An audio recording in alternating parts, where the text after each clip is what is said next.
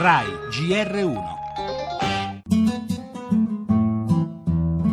Tra i 7 e gli 11 miliardi è quanto servirebbe, secondo CGL Cisle Will, per rinnovare i contratti del pubblico impiego, fermi da 7 anni e che avrebbero dimagrito la busta paga degli statali di 2.500 euro lordi l'anno dal 2008.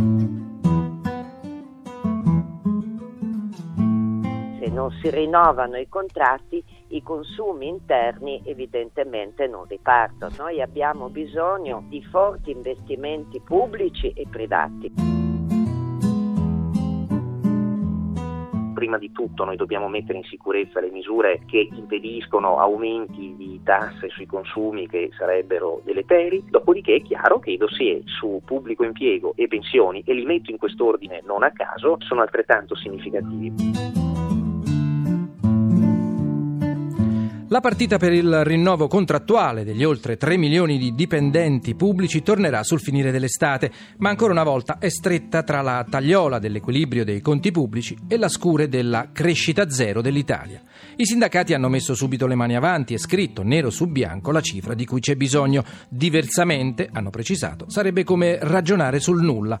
Ma il segretario generale della CISL, Anna Maria Furlan, ha messo sul tavolo anche un altro argomento caro al governo. Il rinnovo, ha detto, potrebbe rilanciare i consumi.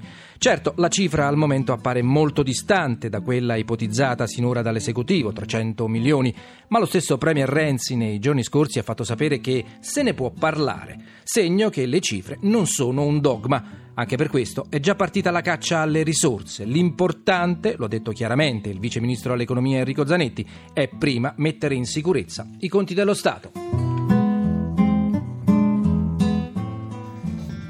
In primo piano nel nostro giornale il nuovo videomessaggio di minacce dell'ISIS, lupi solitari contro l'Occidente. Tra i paesi citati anche l'Italia. Sul rischio radicalizzazione poi l'intervento del ministro Alfano. Chiediamo la collaborazione delle comunità islamiche, dice in un'intervista. Ma intanto si accende la polemica per le frasi del leader leghista su immigrati e forze dell'ordine. Salvini, duramente criticato dai sindacati di categoria, anche per aver indossato una polo con le insegne della polizia. Per la cronaca la vicenda del bimbo sbranato dai cani che riporta in primo piano la questione delle regole sulle razze ritenute aggressive. Da Rio le ultime che riguardano gli azzurri con la finale storica per il nostro beach volley, la prima volta per l'Italia. Infine lo spettacolo con il compleanno di uno dei più grandi poeti della musica italiana, gli 80 anni di Mogol.